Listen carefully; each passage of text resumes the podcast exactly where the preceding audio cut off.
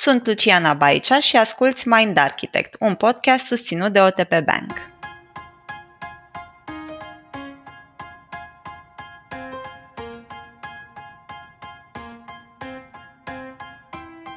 Toxici, manipulatori și indiferenți față de sentimentele celor din jur, oameni cu stimă de sine foarte crescută sau doar oameni care se folosesc de o imagine atent șlefuită pentru a proteja o rană timpurie și foarte profundă. Ce sunt de fapt narcisiștii și cât narcisism există în fiecare dintre noi? Până unde este această trăsătură dezirabilă și care e momentul în care ea devine tulburare de personalitate și potențial dăunătoare pentru cei din jurul narcisistului? Dăm startul în acest episod împreună cu Alexandra Irod, unei serii de discuții mai ample despre tulburările de personalitate cu un dialog despre narcisism, una dintre cele mai discutate și blamate dintre ele și încercăm să aflăm ce ne face narcisiști, cum se comportă unul, dar și cât de variate sunt manifestările acestei inclinații.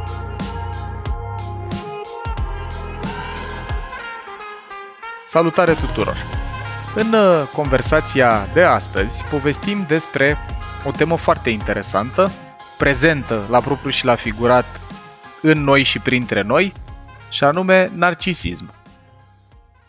E o conversație controversată într-un fel. Noi avem poate inclinația să spunem, băi, tu ești narcisist sau eu am un prieten care are înclinații narcisice sau lucruri de felul ăsta. Și, desigur că, într-o astfel de conversație, trebuia să avem alături de noi o persoană care are interes și expertiză pe subiect, și anume pe Alexandra, care îi mulțumesc tare mult că e alături de noi, alături de Luciana de Dorin și de Dan. O să începem uh, episodul prin a lămuri următorul lucru. Ce înseamnă, Alex, o tulburare de personalitate? Că narcisismul este una dintre ele și după aia, după ce definim tulburarea de personalitate, să vedem în mod specific ce diferențiază sau ce definește narcisism. Păi foarte multă vreme, Paul, inclusiv uh, DSM-ul, care e așa manualul tuturor uh, tulburărilor psihice și de personalitate, s-a axat foarte mult pe ideea asta că noi dezvoltăm aceste tulburări în urma unor gene pe care le moștenim și care se activează practic pe parcursul vieții. Dar din ce în ce mai mult în ultima vreme, numeroase studii și cercetări au ajuns cumva la o altă perspectivă pe care eu cumva o integrez în lucrul meu și anume ideea că această îmbolnăvire psihică sau această tulburare psihică este practic un răspuns adaptativ al fiecăruia dintre noi la experiențele traumatice sau extrem de dificile pe care le trăim, mai ales în perioada copilăriei când suntem foarte vulnerabili. Deci, prin urmare, este un mecanism de supraviețuire, putem spune, de care avem nevoie în urma acestor experiențe foarte dificile.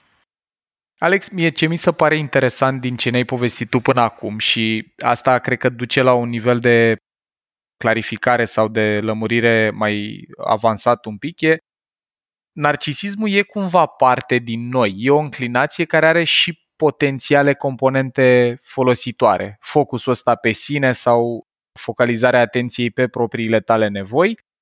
Sigur, poate să ajungă într-o zonă în care să devină patologic sau toxic pentru cei din jur și chiar și pentru noi înșine. Și asta aș vrea să te invit dacă poți să ne scoți în evidență cât e sănătos și din ce punct de vedere sau din ce punct încolo devine toxic sau patologic. Da, sunt două nuanțe și e util să începem conversația prin a diferenția, practic, între narcisismul așa zis normal, cu ghilimelele de rigoare sau sănătos, și cel patologic sau defensiv.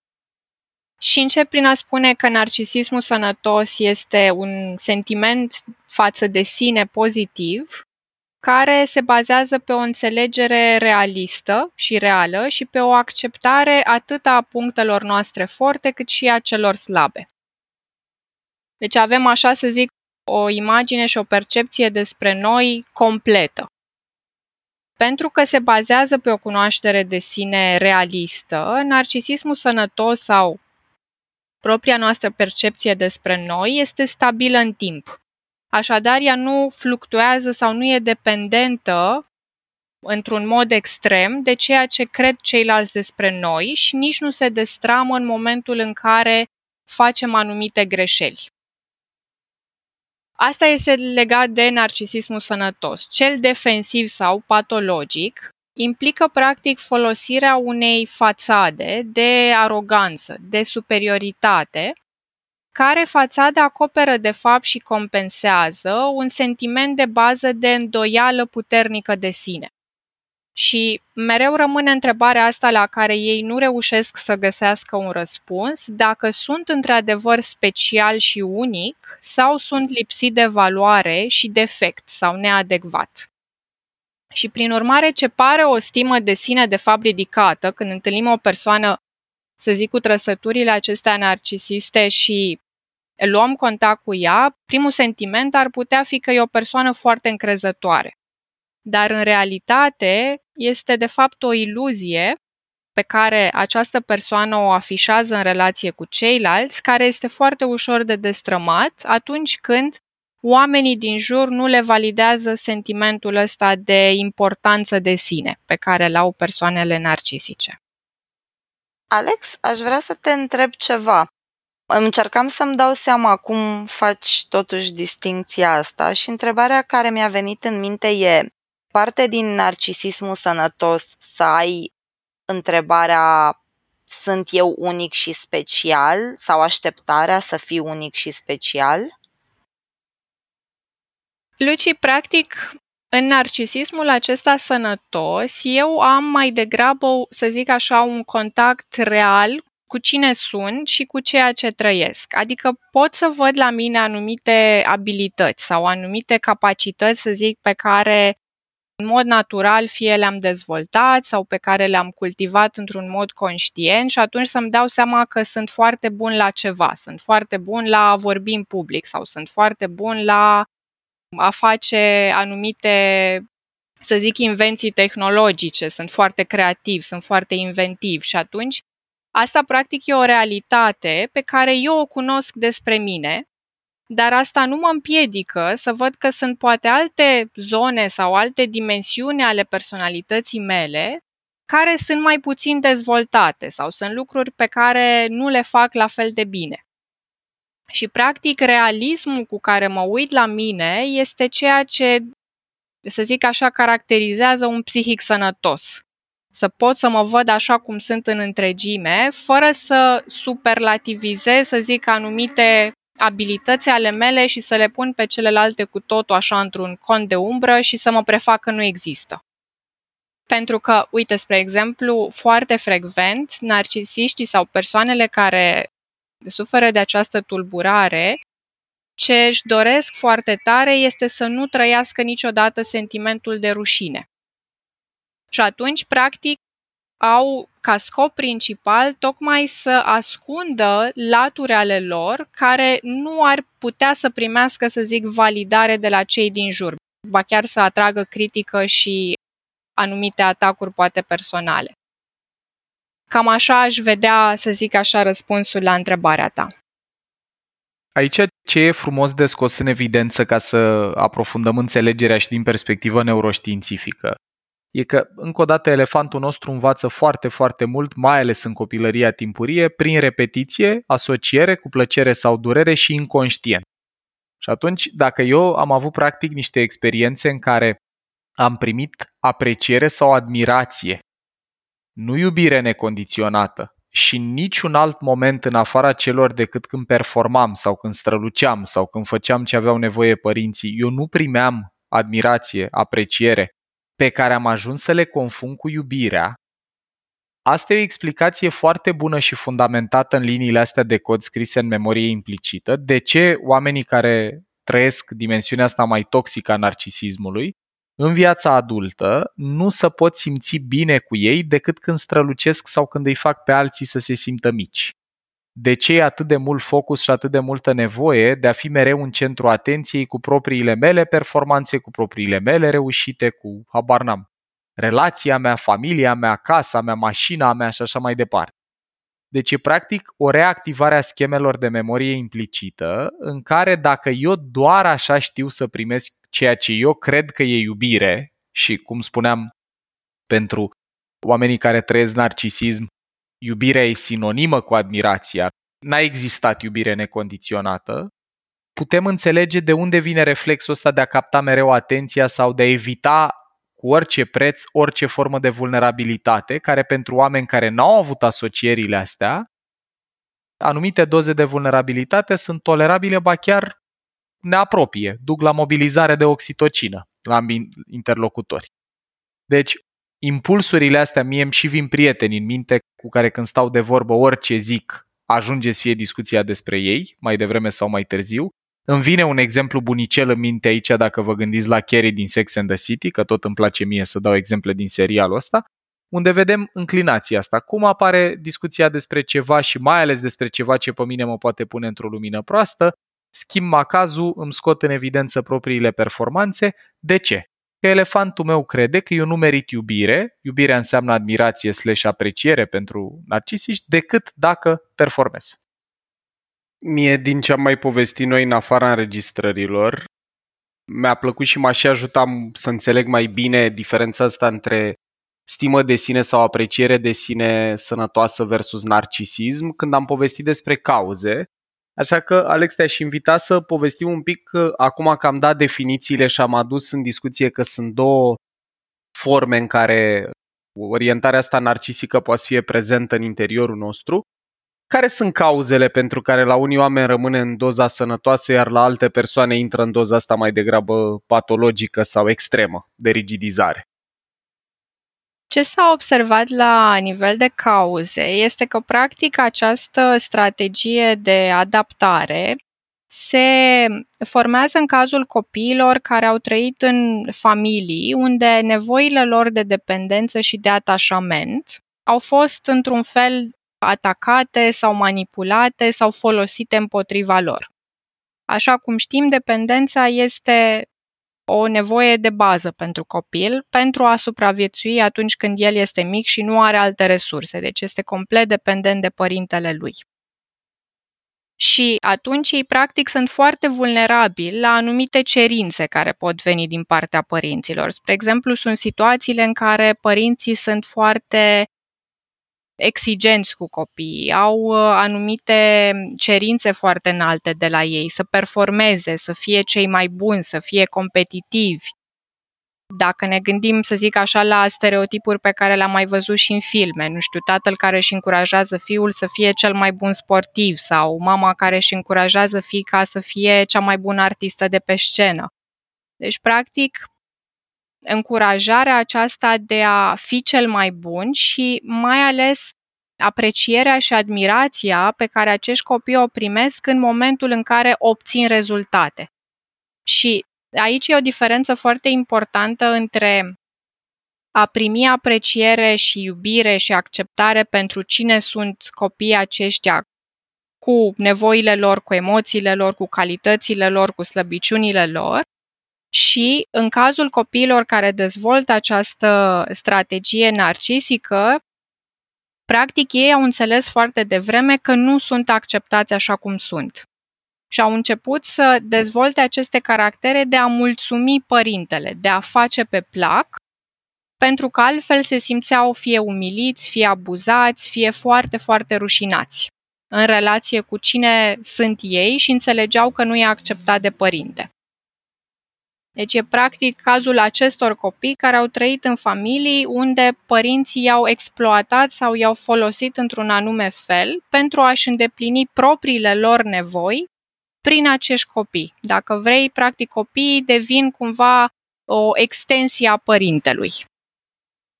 Mie mi-aduce aminte și vreau să fac trimitere la o carte aici care e relevantă în contextul ăsta, o să găsiți uh, și în uh, mindarchitect.ro, dragilor, un book espresso făcut în baza cărții Healing Developmental Trauma.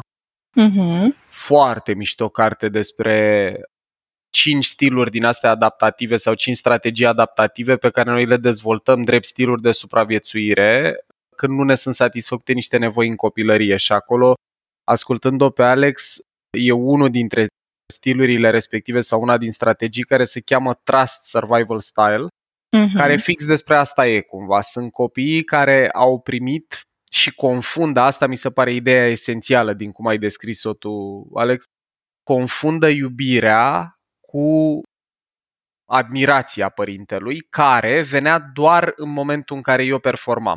Asta e cumva distinția esențială. Dacă atunci când eram în perioada aia de plasticitate maximă, când elefantul învață extrem de mult prin repetiție și asociere, dacă atunci noi am primit admirație, emoție pozitivă, a venit dopamina, serotonina, oxitocina, exclusiv în contextul în care performam și aveam rezultate exterioare, iar dacă nu le aveam, eram umiliți, rușinați, privați de iubire sau apreciere, în momentul ăla elefantul învață, eu merit doar atâta timp cât performez și în momentul ăla stima mea de sine devine profund dependentă de performanțele mele exterioare, fie financiare, fie sportive, fie estetice, fie de orice fel ar fi. Și asta e cumva ideea sau rădăcina primă a înclinației ăsteia către narcisism în viața adultă. Exact și, Paul, uite, construiesc doar un pic pe ce ai spus, că asta e o idee foarte importantă, confuzia asta între admirație și iubire. Noi, ca și copii, nu reușim să facem diferența. Iubirea e un limbaj pe care îl învățăm în relație cu părinții. Și atunci, practic, eu înțelegând că iubirea pe care eu am primit-o este bazată tocmai pe aceste realizări extraordinare pe care eu le fac, asta va fi ceva ce voi urmări și în viața adultă. Și de aceea persoanele cu trăsăturile și cu tendințele acestea narcisice sau chiar care suferă de tulburarea de personalitate narcisică, caută în mod continuu această admirație și pare că niciodată nu e de ajuns. Și e o idee asta foarte frumoasă și în cartea The Drama of the Gifted Child, pentru care am făcut și noi un book expresso și acolo spune că tocmai goana asta după admirație, care nu e niciodată suficientă, se datorează faptului că ei, de fapt, de ce au nevoie, în realitate, este de iubire, nu de admirație. Uh-huh. Cele două nu sunt sinonime, dar pentru că au învățat foarte timpuriu că ce înseamnă practic apropierea și atașamentul este practic o trădare vor încerca să nu aibă atașamente foarte apropiate în viața adultă. Mhm. De teama că s-ar putea repeta practic ceea ce folosit. au trăit în copilărie să fie folosiți de către ceilalți. Bun, deci am adus în discuție până acum ideea de tulburare de personalitate în general, am povestit despre narcisism, l-am definit, am spus că are două dimensiuni, una potențial sănătoasă prezentă în fiecare dintre noi și una defensivă, strategie din asta adaptativă respectiv înclinația mai degrabă către spectru patologic. Și am povestit și despre cauze, cu recomandarea, dragilor, să aprofundați fie Drama of the Gifted Child, fie Healing Developmental Trauma, care ambele poate să aducă mai multă claritate cu privire la cum să poartă un părinte în copilăria timpurie cu un puiuț care dezvoltă în viața adultă înclinația asta. Și acum, Hai să vedem care ar fi indicatorii sau cum ar arăta așa simptomatica în cazul în care te îndrepți către registrul ăsta mai patologic, dacă s-a produs asocierea asta între stimă de sine și performanță exterioară și eu tău e construit exclusiv pe admirația sau reflectarea în ochii celor din jur și a admirației lor în viața adultă care ar fi red flagurile, care ar fi lucrurile după care merită să fim atenți atât la propriile noastre persoane, să ne uităm la noi dacă rezonăm cu lista următoare, dar și la cei din jurul nostru, fie că ne sunt parteneri de viață, fie că poate ne sunt prieteni, după ce trebuie să fim atenți, Alex? Aici pot să um, enumăr cinci uh, indicatori care ne pot ajuta să ne dăm seama de aceste înclinații atât la noi cât și la ceilalți. Și prima cu care aș începe e asta în care persoanelor narcisice le lipsește abilitatea de a-și regla singuri sau singure propria stimă de sine. Deci, practic, stima lor de sine fluctuează în mare parte în funcție de ce cred ceilalți despre ei. Și această vulnerabilitate extremă în relație cu opinia exterioară și cu diferite circumstanțe le poate provoca multă durere și confuzie, pentru că în felul ăsta și identitatea lor se modifică odată cu stima de sine. Și de aceea ei fac eforturi foarte mari pentru a impresiona pe ceilalți și pentru a primi validare. Ăsta ar fi primul indicator. Al doilea este o fuziune practic cu persoane sau cu obiecte care le oferă un statut înalt. Și, practic, ei ce fac este că se asociază cu astfel de persoane sau cu obiecte care în mhm. percepția lor au acest statut înalt, care pentru fiecare poate să însemne altceva, că vorbim de bani, că vorbim de putere, că vorbim de prestigiu social, că vorbim de frumusețe. Practic fiecare poate avea o definiție diferită pentru ce îi oferă acest statut. Și aici pot spune că fiecare dintre noi, într-un fel, ne bazăm pe alții într-o anumită măsură pentru a ne ajuta, să spun, să ne gestionăm anumite emoții sau valoarea de sine se creează și prin interacțiunea cu mediul, dar persoanele narcisice o fac cu un grad mult mai mare și cu o frecvență mult mai mare. Apoi, al treilea indicator ar fi că această creștere a stimei de sine devine principalul lor obiectiv în viață.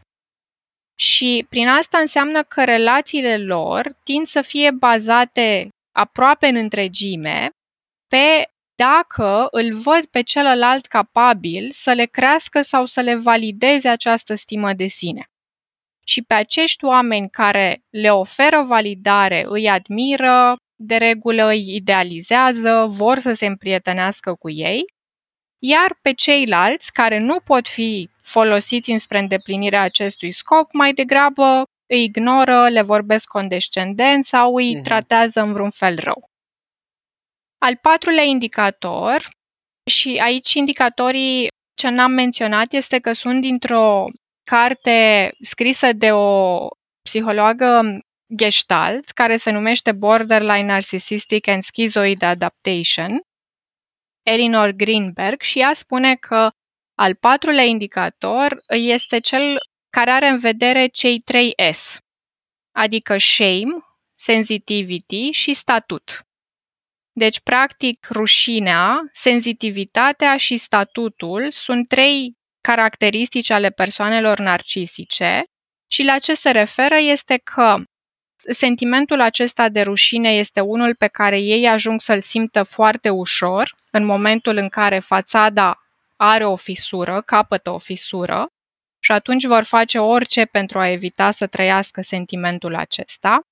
Senzitivitate se referă la faptul că sunt vulnerabili tocmai în fața rușinii și a inabilităților de a-și regla stima de sine iar statutul se referă, cum spuneam și mai devreme, la nevoia lor de a primi validare externă continuă și asta îi determină să vadă lumea în termen de ierarhii bazate pe statut, mm. în funcție de ce e important pentru ei.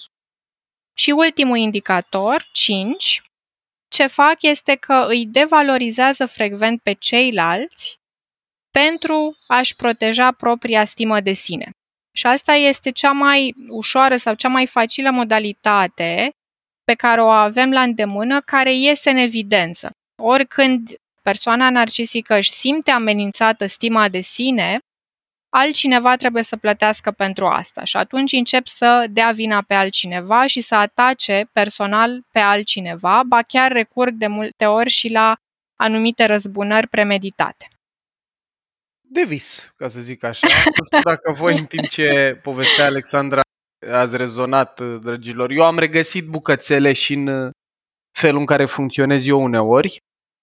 Uite, de exemplu, o chestie care mă irită la mine și pe care încerc să mi-o țin sub control cât pot de mult e că eu am momente când am cum să zic, puțină răbdare sau mă frustrez repede când nu sunt tratat într-un anume fel. De exemplu, ură să stau la coadă nu e neapărat din sentimentul că sunt eu special sau că oamenii ar trebui să fie oricând pregătiți pentru mine. Alex știe și râde de mine că dacă mergem la un restaurant sau la o locație unde nu sunt locuri, eu nu mai vreau să merg acolo a doua oară. Că trăiesc cumva cu sentimentul ăsta că mă resping pe mine personal și aici e și reminiscența stilului meu evitant. Dar ideea e că, pe de altă parte, nu rezonez cu multe dintre celelalte trăsături descrise, dar îmi vin în minte persoane din jurul meu și sunt tare curios, dragilor, în momentul în care ați ascultat lista asta, dacă ați uh, rezonat fie personal, fie dacă ați identificat oameni din jur. Acum, ce mi-a mai plăcut mie în discuția despre narcisism și aș vrea să o invit pe Alexandra să ne listeze și categoriile astea, sunt diferite adaptări narcisice sau tipuri de oameni cu tulburarea asta narcisistă și mi se pare că ar merita să vedeți clasificarea, pentru că pentru mine cel puțin una din cele trei categorii a fost surprinzătoare. Nu-mi imaginam că există și versiunea asta și s-ar putea să aducă mult mai multă claritate și pentru thinker un pic de dopamină acolo, că avem niște cutiuțe în care putem să băgăm fiecare tip. Și aceste clasificări, cele trei tipuri de bază despre care urmează să vorbim, sunt tot în accepțiunea lui Elinor Greenberg. Și ea spune așa că sunt trei tipuri de bază de adaptări narcisice și prima este narcisismul exhibiționist, adică cel pe care îl vizualizăm majoritatea când ne gândim la o persoană narcisică. Adică o persoană care pare încrezătoare, căreia îi place să fie în centrul atenției, care domină fiecare conversație și care consideră că îi se cuvine să primească un tratament special. Practic, aceste persoane au nevoie de o audiență care să-i admire și care să îi ajute să-și mențină fațada încrezătoare care ascunde, așa cum spuneam, toate insecuritățile din spate. Și atunci ei ce fac este că rup relațiile în care primesc feedback negativ. Și de aceea, rare ori, vor putea să se implice și să tolereze intimitate reală în relațiile pe care le au. Le e foarte dificil, spre exemplu, să lucreze cu alți oameni și să-i trateze ca pe egali și, de asemenea, nu tolerează bine pierderea statutului, care se poate întâmpla, spre exemplu, odată cu fenomenul îmbătrânirii. Da? Când uh-huh. pierdem o parte din lucrurile care poate altă dată ne aduceau acest statut de special omnipotent, să zic așa. De asemenea, respingerea e ceva ce nu tolerează ușor pentru că îi confruntă cu acest sentiment de rușine și uh, nu manifestă păreri de rău și nu admit că au greșit, iar gradul, să zic așa, de empatie este relativ redus. Dacă să nu zic chiar deloc, dar mhm. oricum este o empatie foarte redusă pe care o afișează în relație cu alți oameni. Că dacă am atâta focus pe mine, e greu să mai am exact. bandă și pentru Sunt atât de exact, centrat pe mine și nevoile mele, încât nu pot să empatizez cu celălalt. Bun, aici îmi vin în minte, uite că tot am avut unul care a afectat toată planeta. Sunt 150 de profesioniști în sănătate psihică care au spus când a câștigat Trump alegerile prima dată că el mm-hmm. e un mhm. sociopat narcisist da. Și cred că în cazul lui vezi uh, toată lista pe care ai descris-o exact. mai devreme. El e genul ăsta de uh, narcisist exhibiționist, cum spune el. Nobody knows more about taxes than I do. You're gonna be very, very happy. Mm-hmm. Mr. Putin, a very good friend of mine. Și așa mai departe. Deci e fix genul ăsta de om, inclusiv faptul că cumpăra cele mai mari clădiri din lume, ca să își pună numele pe el. Ăsta era singurul criteriu. E un documentar care se numește Tram Visul American, cred că îl găsiți pe Netflix, în care e relatată chestia asta, că el ăsta era singurul criteriu, să fie grandios lucru pe care îl cumpăra, nu conta dacă e productiv financiar, dacă e rentabil, dacă altceva. Bun. Dacă ar fi să aibă o frică, categoria asta, care e frica centrală pentru tipul ăsta de narcisist? Frica centrală e să ajungă să fie considerați și să se simtă defecți sau lipsiți de valoare. Deci, practic, să fie expuși în fața acestei audiențe de la care ei așteaptă admirație și validare, să fie expuși ca impostori și oamenii uh-huh. să vadă că dincolo de acea fațadă, de fapt, sunt multe nesiguranțe. Perfect. Alexandra, ascultându-te pe tine, da. Mi-a venit în minte un exemplu al unui cunoscut de al meu, destul de apropiat, care este foarte sociabil și extrovert, clar. Și ce observ acum mi-am dat seama că acaparează conversațiile de fiecare dată, iar mm-hmm. dacă vorbește altcineva, devine neinteresat, se uită pe telefon, la televizor sau chiar se întinde pe canapea, indiferent câți oameni sunt în încăpere. Mm-hmm. Povestește mult despre el și realizările lui și caută admirația celorlalți. Și atunci când nu obține ceea ce își dorește, rezultatul pe care și îl dorește, caută justificări în orice altă direcție. Mai puțin la, la sine. Nu. Mm-hmm. Da, și am remarcat că nu prea pune întrebări ca să afle mai mult despre subiect sau așa, ci mai degrabă dă sfaturi tocmai pentru a fi în centrul atenției. Cumva uh-huh. întotdeauna are soluții chiar dacă nu există probleme. Și parcă îmi pare că se potrivește la ceea ce ai tu descris în acest tip. Mulțumim, Dana, pentru exemplu și din ceea ce descrii despre persoana respectivă, pare că ea bifează, să zic așa, trăsăturile enumerate la această categorie de narcisist. Acum e important să vedem și gradul în care ele se regăsesc. Gradul acesta poate să varieze de la o persoană la alta.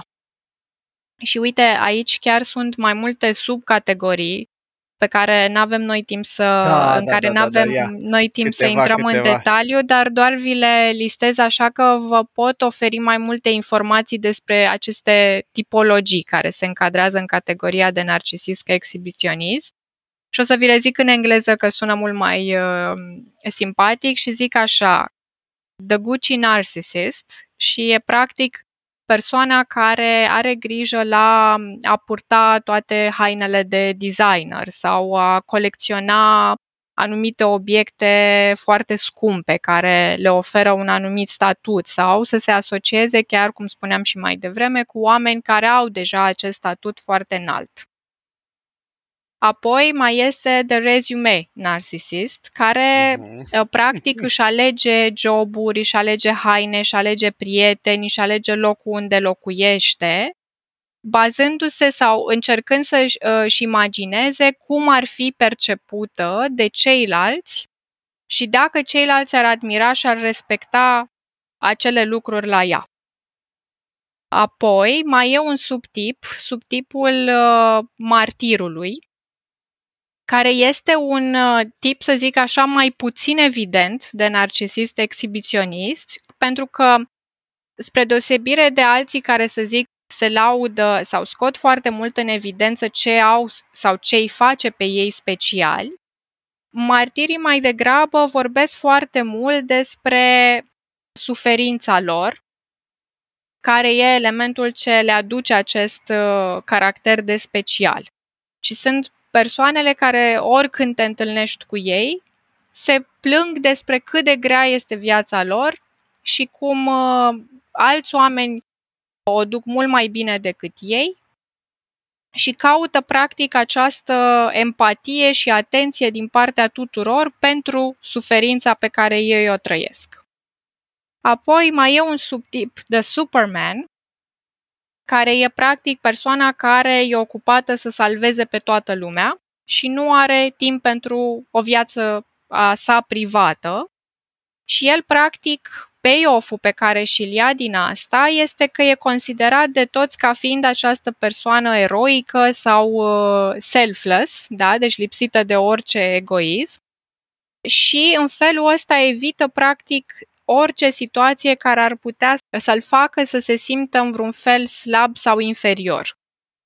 Și aici vorbim despre overachiever, da? deci oameni care fac orice ca să atingă obiective înalte sau diferite persoane publice din instituții și care au anumite ranguri politice.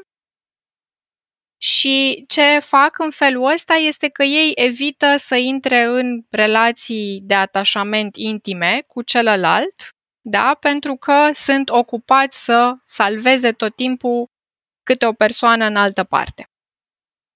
Și astea sunt doar câteva dintre subcategorii. Am vrut doar să fie poate mai clar ce fel de Sigur e.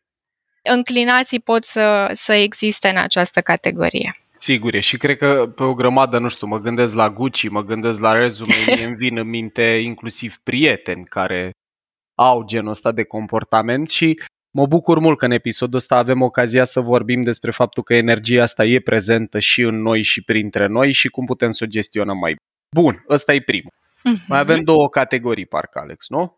Mai avem două categorii. A doua se numește narcisistul, nu știu exact de cum să o traduc, de debara, ascuns, ca să zic așa. Denumirea în engleză este The Closet Narcissist. Ei sunt mai dificil de identificat pentru că se concentrează în special pe ceilalți, în loc să atragă atenția asupra lor. Și ei practic își gestionează stima de sine prin a se atașa de anumite cauze sau anumiți oameni pe care îi respectă. Și apoi se simt special prin acea asociere. Au foarte mare nevoie de aprobări, trăiesc pentru a primi aceste aprobări, au dificultăți, spre exemplu, să spună nu oamenilor de la care așteaptă această aprobare, chiar și când sunt, spre exemplu, cerințe nerezonabile pe care le primesc din partea lor, dar în loc să spună nu, continuă să facă, ba chiar pun extra efort și atunci, într-un final, ajung să strângă resentimente, se simt trecuți cu vederea și devin pasiv-agresivi sau manipulatori. Scopul lor principal este să-i mulțumească pe alții, să-și găsească un mentor, evită să fie în centru atenției pentru a nu fi expuși și pentru a nu experimenta sentimentul de rușine și atunci preferă practic mai degrabă această asociere cu oameni sau organizații pe care îi idealizează. Aici mie exemplele mi s-au părut foarte simpatice că sunt persoane cunoscute, dar în spatele unor oameni și mai cunoscuți și știu că ai numit tu Nancy Reagan și Pat mm-hmm. Nixon. Și Pat Nixon, exact președinților americani, nu știm la ei cum stătea treaba, dacă îmi vine să zic că la Nixon e posibil să fi bifat. Multe dintre astea la Reagan nu sunt la fel de sigur, nici nu știu la fel de multe despre el. Mm-hmm. Dar în toate cazurile mi se pare interesant. Mai poți să ne dai așa exemple ori de subcategorie aici, ori de, nu neapărat personalități, dar de forme în care regăsim asta cotidian. E, de exemplu, nu știu, mama care face multe pentru tine, tu ești atletul sau vedeta, tu ai ajuns tenismen de clasă mondială și după aia îți reproșează că fără ea n-ai fi ajuns nimic, cât a făcut ea pentru tine, zona asta? Asta poate fi, mai poate fi, spre exemplu, o categorie în care e the perfect secretary to the great man. Da? Și practic e această persoană femeie ah. sau bărbat, care își trăiește viața servindu-l pe mhm. acest great man și în schimb ea se simte elevată și importantă, specială prin asocierea cu el. Mm-hmm. Mai poate fi The Faithful Servant, da, care e ceva similar cu The Perfect Secretary. The Cheerleader Best Friend, da? persoana care este cea mai apropiată de persoana majoreta populară, șefă. să zic, mm. de majoreta șefă, da, și prin asociere cu ea, practic, simte și ea aceeași admirație pe care prietena o primește, sau studentul care este în căutarea unui mentor, care să ia decizii pentru el, care să-i spună ce mai bine să facă și către care se duce cu tot felul de întrebări, tot în ideea asta de a primi aprobarea celuilalt. Și mai e o categorie, The Admirer se numește, care practic este copilul unui narcisic exhibiționist, care a învățat de mic că trebuie să-și mulțumească părintele prin a funcționa ca această oglindă da, față de părinte, adică orice își dorea părintele de la el, el practic satisfăcea. Și asta e un tipar care se regăsește inclusiv în, uh, în viața adultă, în care devii servil, devii sub, submisiv față de celălalt și îi satisfaci toate așteptările și nevoile. Pentru mine asta a fost de departe cel mai surprinzător tip de narcisism. Nu m-aș fi mhm. așteptat niciodată ca oamenii cu caracteristicile astea să poată să intre la categoria patologia narcisismului. Și uite, apropo de acest ultim admirator despre care vorbeai tu, Alex, da. mi-a venit în minte un prieten care chiar a crescut cu un tată narcisist și în terapie el a lucrat ulterior și asta a fost concluzia pe care au tras-o, că el nu dezvoltă acțiuni sau gânduri sau idei de sine stătător în permanență și în relație cu ceilalți oameni din jurul lui. E tot timpul atent la ce gândesc, ce își doresc, ce așteaptă ceilalți și ideile pe care le spune el sau gândurile pe care le dezvoltă sunt cumva în oglinda a ceea ce se așteaptă să își dorească cei din jurul lui. E un foarte bun prieten, e un foarte bun copilot, dar e tot timpul cumva în umbra altei persoane care, da, mm-hmm. care e mai importantă sau mai solară sau mai extravertă din jurul lui. Exact, pe care de cele mai multe ori nu o provoacă și pe care o idealizează. Alex, vreau să te întreb o chestie aici. Oamenii care intră în categoria asta sau care polarizează către categoria asta cu narcisistul de debaras sau closet narcisist, ajung aici și pentru că n-au neapărat, nu știu, drive-ul, motivația, curajul să fie exhibiționiști? Sau cum ajung în categoria asta și nu în prima? Cred că depinde foarte mult uh, de experiențele pe care le-au trăit, în primul rând, care a fost dinamica între, între el și părinte și cred că aici o, un factor important poate fi inclusiv personalitatea. Așa cum fiecare dintre noi dezvoltăm anumite mecanisme defensive în relație cu experiențele dificile pe care le trăim în funcție de personalitatea noastră, așa și poate fi și cazul acestor closet narcissists care să spun nu au reacția asta de o răzvrătire, de înverșunare împotriva celorlalți ca urmare a experiențelor pe care le-au trăit, ci mai degrabă rămân acolo ascunși în carapacea lor pentru că le e foarte frică de ce ar însemna expunerea pe care o pun, să zic așa, în scenă narcisiști exhibiționiști care trăiesc din această afișare în fața lumii ori ei trăiesc foarte multă frică tocmai de a nu fi umiliți sau expuși. Și atunci preferă mm-hmm. să se protejeze și să rămână în umbra altcuiva. Mm-hmm. Bun. Iar a treia categorie, care pentru mine este categoria preferată, aici mi se pare că se întâlnește ce e mai frumos în toate celelalte, între ghilimele, cum se cheamă și cum se prezintă.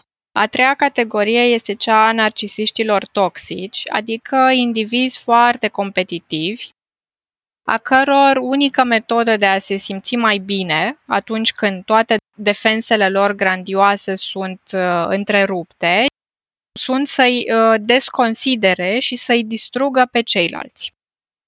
Ei practic simt o invidie și o gelozie față de cei care au ceea ce ei își doresc și, din păcate, mulți au comportamente sadice și simt chiar plăcere să vadă disconfortul pe care îl creează altora.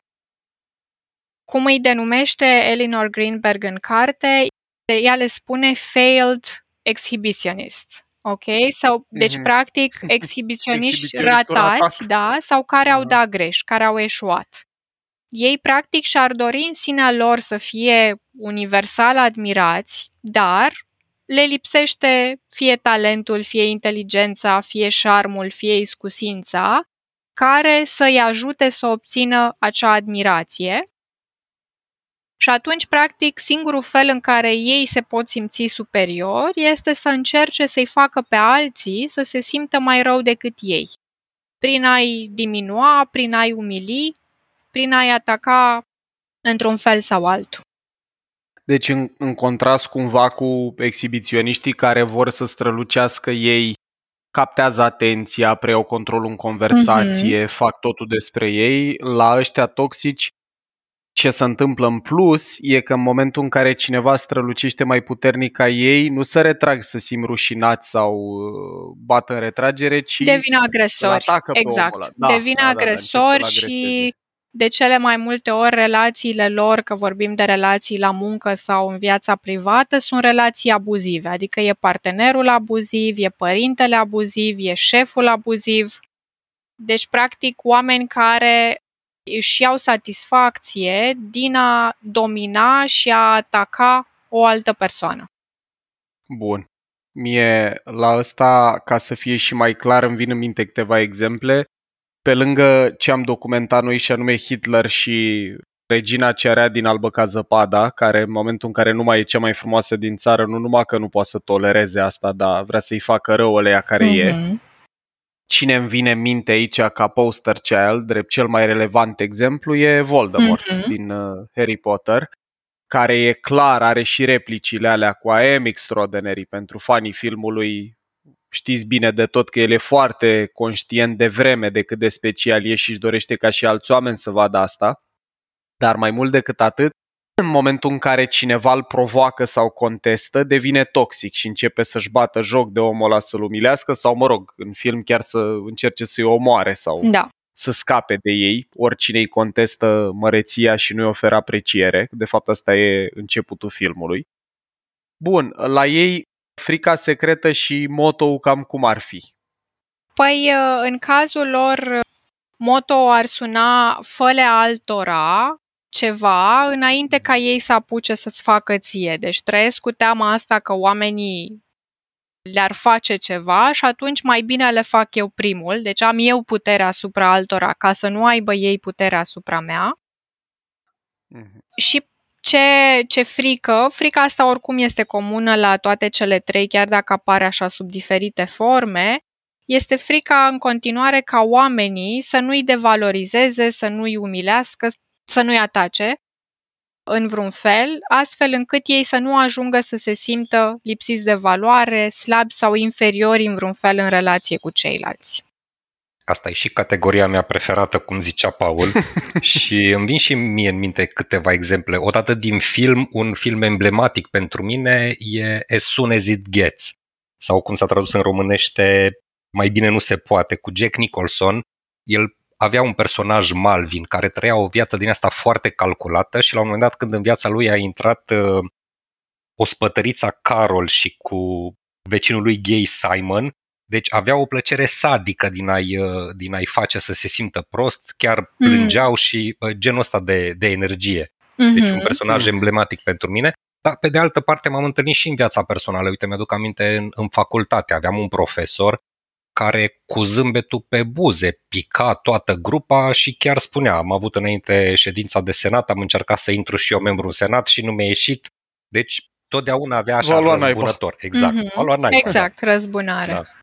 Și în, uh, în armată am văzut și cred eu că, n-am lucrat câțiva ani în armată, cred eu că armata e și un, uh, un mediu așa în care poate îi propice celor Da. care vor să se desfășoare în, în sensul ăsta.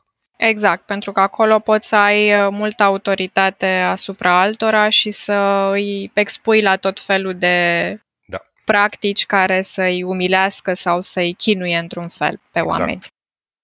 Bun, dragilor, e mult de vorbit aici. Sperăm că după conversația curentă e un pic mai clar cum arată ecosistemul narcisismului, cam ce fel de categorii putem întâlni. Eu în încheierea episodului ăstuia aș vrea să-i lăsăm pe ascultători și câteva recomandări practice de cum să gestioneze mai bine narcisismul din noi sau de printre noi. Și legat de ăsta din noi înșine, vreau să fac eu o primă recomandare și anume e probabil, dacă nu foarte probabil, ca la lista pe care ne-a prezentat-o Alexandra mai devreme, să fi rezonat fiecare dintre noi cu parte din bullet point-urile respective. Plus, dragilor, există și teste care măsoară narcisismul. O să vă lăsăm în social media ca urmare a postării episodului ăstuia și recomandări unde puteți să faceți teste care măsoară efectiv nivelul pe o scară de la 0 la un scor. Și pentru narcisismul din noi înșine, eu cred că e foarte important să-l observăm, să practicăm conștientizare și reflexie și să ne dăm seama când, acum cunoscând și indicatorii, simptomele, lista asta de red flag-uri, de semnale de alarmă, dacă observați că bifați mai multe dintre ele, eu vă încurajez foarte, foarte tare să încercați să observați mai în profunzime nevoile și respectiv partea asta a personalității voastre, pentru că realitatea e că în momentul în care se îndreaptă către dimensiunea asta clinică sau patologică, e destul de greu să mai țin frâu această subpersonalitate, cum ar fi numit-o Jung, sau echipa asta de rivali care concurează unii cu alții, cum am definit noi mintea în accepțiunea aia lui David Eagleman, când e la început e încă controlabil. Mm-hmm. Mie îmi vin în minte persoane foarte apropiate mie la care genul ăsta de trăsături se observau într-o doză moderată în urmă cu, nu știu, 10 ani, să spunem, care în prezent bifează aproape fiecare lucru pe care l-ai listat, Alex, la simptome și partea complicată e că eu am încercat să por conversații cu unii dintre ei să spun, bă, nu știu, se pare că ai devenit foarte rigid, că totul e despre tine, că dacă nu te interesează conversația sau omul, nu depui niciun efort să empatizezi sau să încerci să acomodezi și nevoile altora. Și partea complicată când se amplifică trăsăturile e că apar defense foarte puternice. N-am timp, n-am energie, sunt prea ocupat, exact. la cine sunt eu să-și adapteze el comportamentul, lucruri din registrul mm-hmm. ăsta. Și deci, dragilor, în ceea ce privește narcisistul din fiecare dintre noi, e important să-l observăm și să încercăm să-l ținem sub control, cultivând în general trăsăturile diametral opuse. Adică dacă eu mi iau stimă de sine cu precădere din realizări exterioare, o strategie bună e să încep să observ valoarea intrinsecă din mine, abilități, puncte forte, nu știu, compasiune, umanitate, empatie și așa mai departe, deci cumva să încep să cântăresc mai greu contrapunctul trăsăturilor ăstora care definesc uh, narcisistul. Pentru narcisiștii din jurul nostru are Alexandra niște recomandări bune pentru că aici vorbim deja despre cum te poți apăra de oameni care au o înclinație de personalitate să te cam călărească, să se folosească de relația cu tine ca să-și oglindească propria măreție și sunt tare curios ce putem să facem aici, Alex. Aici, foarte important în relația cu o persoană narcisică, e în primul rând să fim noi foarte stabili.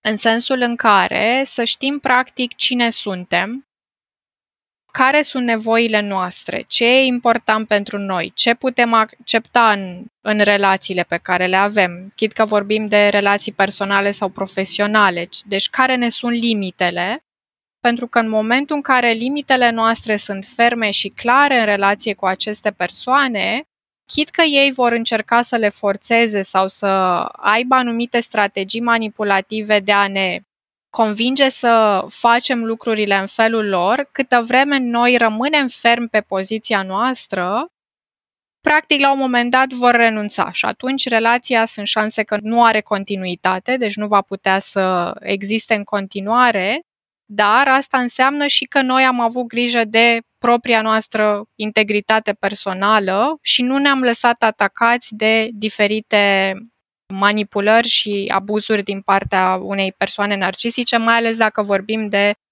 persoane care manifestă și aceste trăsături sadice sau lipsă de empatie în relație cu noi. Și vedem că, practic, interesul e să ne folosească cu un scop sau altul. Asta este cea mai importantă recomandare și ce am mai uh, observat în terapie, spre exemplu, cu persoane, că ei de obicei, persoanele narcisice, se întâmplă să creeze, spre exemplu, relații de cuplu cu persoane dependente. Pentru că persoana mm. dependentă e mereu acolo atentă la nevoile tale, e acolo să te mulțumească, e acolo să te pună pe tine pe un piedestal și pe primul loc și cumva să se asigure că relația aia merge mai departe, chiar dacă ea de la un punct încolo devine disfuncțională. Și atunci, cu cât eu îmi practic îmi cultiv mai mult sentimentul meu de autonomie, de identitate proprie și renunț la fuzionarea cu celălalt, la dependența mea emoțională de celălalt, cu atât, practic, sunt mai multe șanse să pot să mă protejez de a intra în diferite jocuri psihologice pe care o persoană narcisică le poate pune în scenă. Sunt și persoane foarte seducătoare, foarte șarmante, mai ales la început au aceste mhm. strategii de a cuceri și de a impresiona pe cei din jur și atunci riscul e să credem că am întâlnit uh, persoana ideală, dar ușor, ușor, practic, alte comportamente încep să iasă la iveală, unde sunt foarte intoleranți la frustrare, nu fac compromisuri, nu arată empatie și acolo deja vorbim de comportamente care ne pot face rău. Minunat! Alex, mulțumim din suflet. A fost o conversație pe care noi am continuat-o ore, nu minute, pe balcon în diferite contexte. Da. Dragilor, vă invităm în mod particular să fiți atenți la trăsăturile astea și la voi și la alții și poate să și share episodul ăsta dacă identificați în rândul prietenilor sau în rândul celor care vă sunt apropiați, oameni cu trăsăturile astea, pentru că noi trăim zilele astea într-o lume care cam amplifică genul ăsta de înclinație. Social media e un spațiu foarte fertil pentru manifestări din astea narcisice. Faptul că trăim într-o lume care oricum ne invită să avem puțină toleranță la frustrare, tot din interacțiune cu tehnologia, vedem manifestări din astea din ce în ce mai derapante și ușor de observat. Și atunci e foarte, foarte important să devenim conștienți că există genul ăsta de energie, să ne dăm seama că e o diferență și o distinție semnificativă între stimă de sine sănătoasă care presupune să ai limite și granițe personale versus narcisism, entitlement, sentimentul că ți se cuvin lucruri și mai ales înclinația să-i faci pe alții mici ca să te simți tu mare. Și ne-am bucurat din suflet dacă episodul ăsta a mai pus un uh, pilon la o viață psihică mai conștientă și mai sănătoasă și la relații mai armonioase cu oamenii din jurul nostru. Vă mulțumim tare mulțumim. mult și vă dorim uh, oglinzi care să vă arate așa cum sunteți cu adevărat, nu doar părțile bune. Ai ascultat un episod din podcastul Mind Architect al lui Paul Olteanu și al invitaților săi, Dorin, Dana și Luciana. Dacă ți-a plăcut acest episod și îți dorești să afli mai multe, te invităm să descoperi pe mindarchitect.ro un ecosistem de învățare creat special pentru cei care vor să facă neuroștiința și psihologia parte din viața lor de zi cu zi. Podcastul Mind Architect poate fi ascultat în continuare gratuit pe rețele de podcasting precum Spotify sau Apple Podcasts, pe canalul de YouTube Mind Architect sau pe mindarchitect.ro. Și dacă ai în preajma ta alte persoane care crezi că ar avea de câștigat din genul acesta de cunoaștere, ne-am bucurat tare să le dai și lor un share. La episoadele de podcast contribuie cu vocea sa și Vlad Bogos.